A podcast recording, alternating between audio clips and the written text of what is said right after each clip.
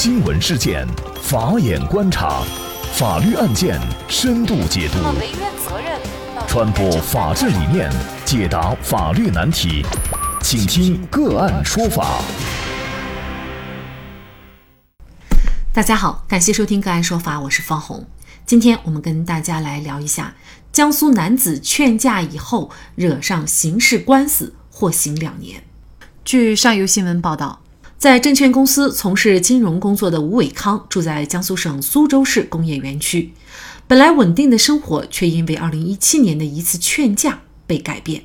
据吴伟康说，2017年1月31号晨练的时候，他看到一名老人在骂一名女士，骂得很难听，都是侮辱性的语言，他就上去劝了几句，大概意思就是说，怎么能用这么难听的话骂女同志？之后，老人一边骂他，一边还要过来打人，他就躲开了。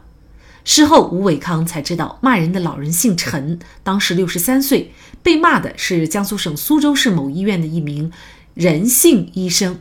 任医生说，其实自己和小吴之前也不认识，倒是和陈某认识很多年了。之前一直在一个公园里晨练，都住在附近。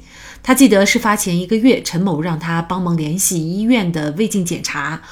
后来，陈某说自己的儿子联系好了，任医生也就没有再问。一个月以后，晨练的时候就碰到了任某，任医生就问了一句他胃镜检查的情况。当时陈某很激动，一直在辱骂任医生任职的医院。任医生当时也挺尴尬的，就绕开他去别的地方锻炼。可是他还一直在骂街。任医生说：“小吴应该就是看到我被骂，就上来劝架，没想到事后却给自己惹来了麻烦。”劝架以后，陈某便和吴伟康结了仇。吴伟康表示，在之后的一段时间里，陈某曾先后四次辱骂和推搡过他。二零一七年五月二十六号，矛盾再次升级。吴伟康说，陈某一早晨就过来找吴伟康的麻烦，一边骂吴伟康，一边要上手打他。吴伟康就用手抵住了。陈某的下巴推搡过程当中，两人一起摔倒以后，吴伟康一根根掰开他的手指，才从地上起来。陈某起来以后，回到电动车上，取出一把刀，要不是旁边人提醒吴伟康，就被陈某砍伤了。吴伟康说，十九天以后，他得知陈某入院治疗后死亡。七月二十九号，上游新闻记者到事发现场看到，两人发生争执的是街心公园的健身区域。绊倒陈某和吴伟康的平衡木距离地面大概二十厘米。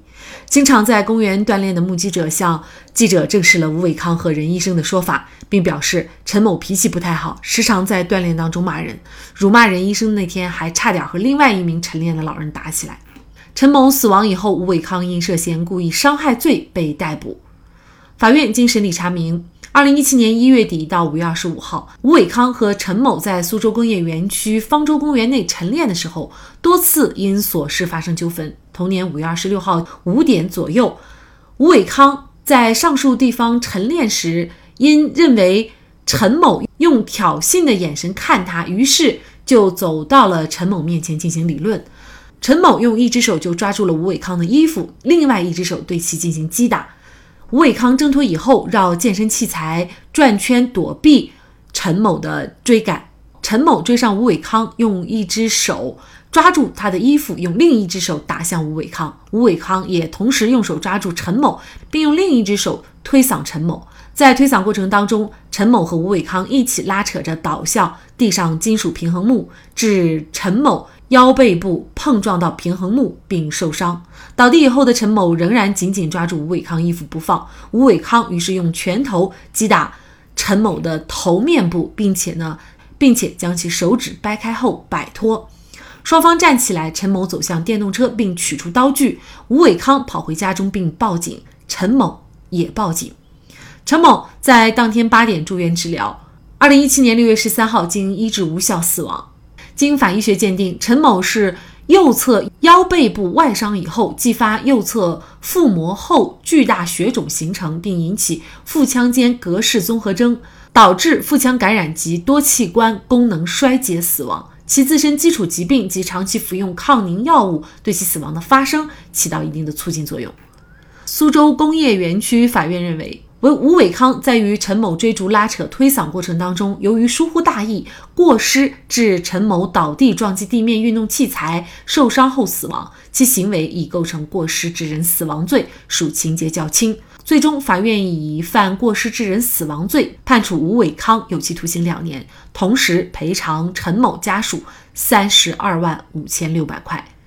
一审判决以后，吴伟康认为其见义勇为在前，正当防卫在后，是陈某挑衅而引发的矛盾。对于判决不服，提出上诉。那么，本案到底吴伟康应该构成过失致人死亡罪，还是仅仅是一个意外事件？就这相关的法律问题，今天我们就邀请清华大学法学博士、苏州大学王建法学院副教授、诉讼法学教研室主任兼职律师吴俊和我们一起来聊一下。吴老师您好。你好，方红，非常感谢吴老师。那么这个案子啊，可能我们大家看了一审的判决结果以后啊，有一些网友会觉得挺惊讶的。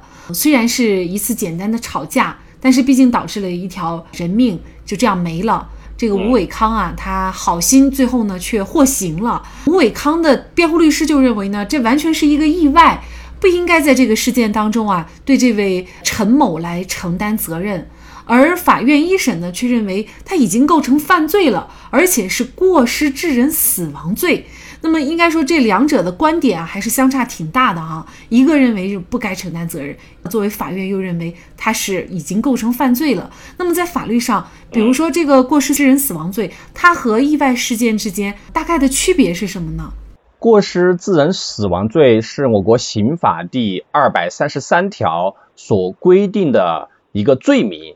那么它是一种过失犯罪，过失致人死亡罪，它是一种过失犯罪，是指行为人应当预见自己的行为可能发生危害社会的结果，因为疏忽大意而没有预见，或者已经预见而轻信能够避免，以致发生这种结果。过失致人死亡罪呢是一种过失犯罪。从一审法院苏州工业园区人民法院的认定来看呢，法院是认定吴伟康。他是基于疏忽大意而没有预见自己的行为会致使老人死亡，因此法院认定他构成了过失致人死亡的犯罪。过失致人死亡犯罪跟意外事件是有本质的区别，也有明显的区别的。首先，过失致人死亡犯罪这个行为人一定是存在某种主观上的过错，就这个吴伟康。必须是有致人死亡的过错，才可能构成过失致人死亡罪。就是他的行为可能会发生致人死亡的危害结果，他应该预见到这种结果，但是呢，他因为疏忽大意而没有预见，在这种情况下才可能构成过失致人死亡罪。而意外事件完全是在我们个人的意料。预见或者说风险判断范围之外的，就是很意外的事情。我们主观上呢也不追求这样的结果发生，就是我们常说的偶然事件，非常意外的事件。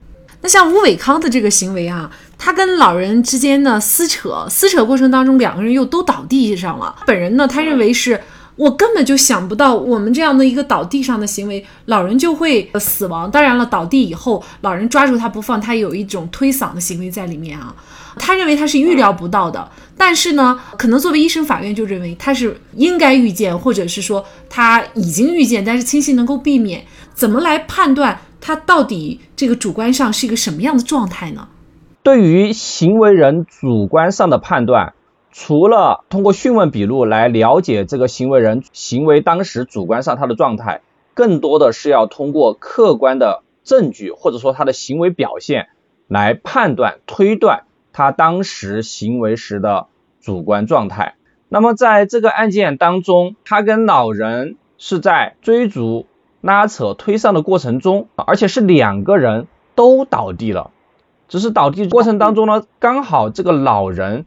他撞击到了地面的这个运动器材而受伤，而这个受伤之后呢，老人也不是说立即就死亡了，在医院进行了抢救和治疗，而且他最终的死因呢也是多方面的。呃，那么在这种情况下呢，我认为，嗯，从现有的客观证据所反映的案件事实来看呢，我认为我们没有办法来苛求这个吴伟康他能够预见自己的行为会导致老人死亡，而且认为他存在很大的疏忽大意。我觉得做出这样的要求有点太让人为难了。确实，呃，其实，在这个现实生活当中啊，就是经常呢会出现一种情况啊，民事的侵权行为和这个过失致人死亡罪或者过失致人这个重伤罪哈，经常呢会导致这种混淆哈。比如说呢，到底是不是一种？应该是民事上的追偿就可以了，还是说已经上升到呃犯罪了？其实就像刚才您所说的，这个区别是非常明显，而且呃也是有本质区别的。他可能就是看到这个就是主观上的一个主要的区别，但是他对行为人到底能不能够预料到这一块呢？可能在认定上又会出现很多的偏差。那么您怎么看这个问题呢？刑法上的犯罪和民事上面的侵权。它确实是存在交叉的。我们在学理上对二者进行区分是比较容易的，但是在具体的案件当中，要对二者进行区分还是有一定的难度的。啊，从原理的角度，犯罪呢，它一定要考虑行为人主观的犯意。那么在我们刑法当中，这个犯意就包括故意和过失两种形态。而民事侵权呢，它只考虑行为人的过错，不特别区分。行为人是故意还是过失？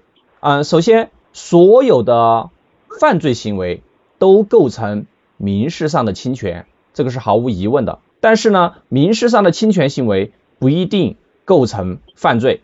在这个案件当中，我认为吴伟康的行为不构成过失致人死亡罪，原因在于。首先，在主观上，我们没有办法要求吴伟康来预见他的行为能够致使他人死亡。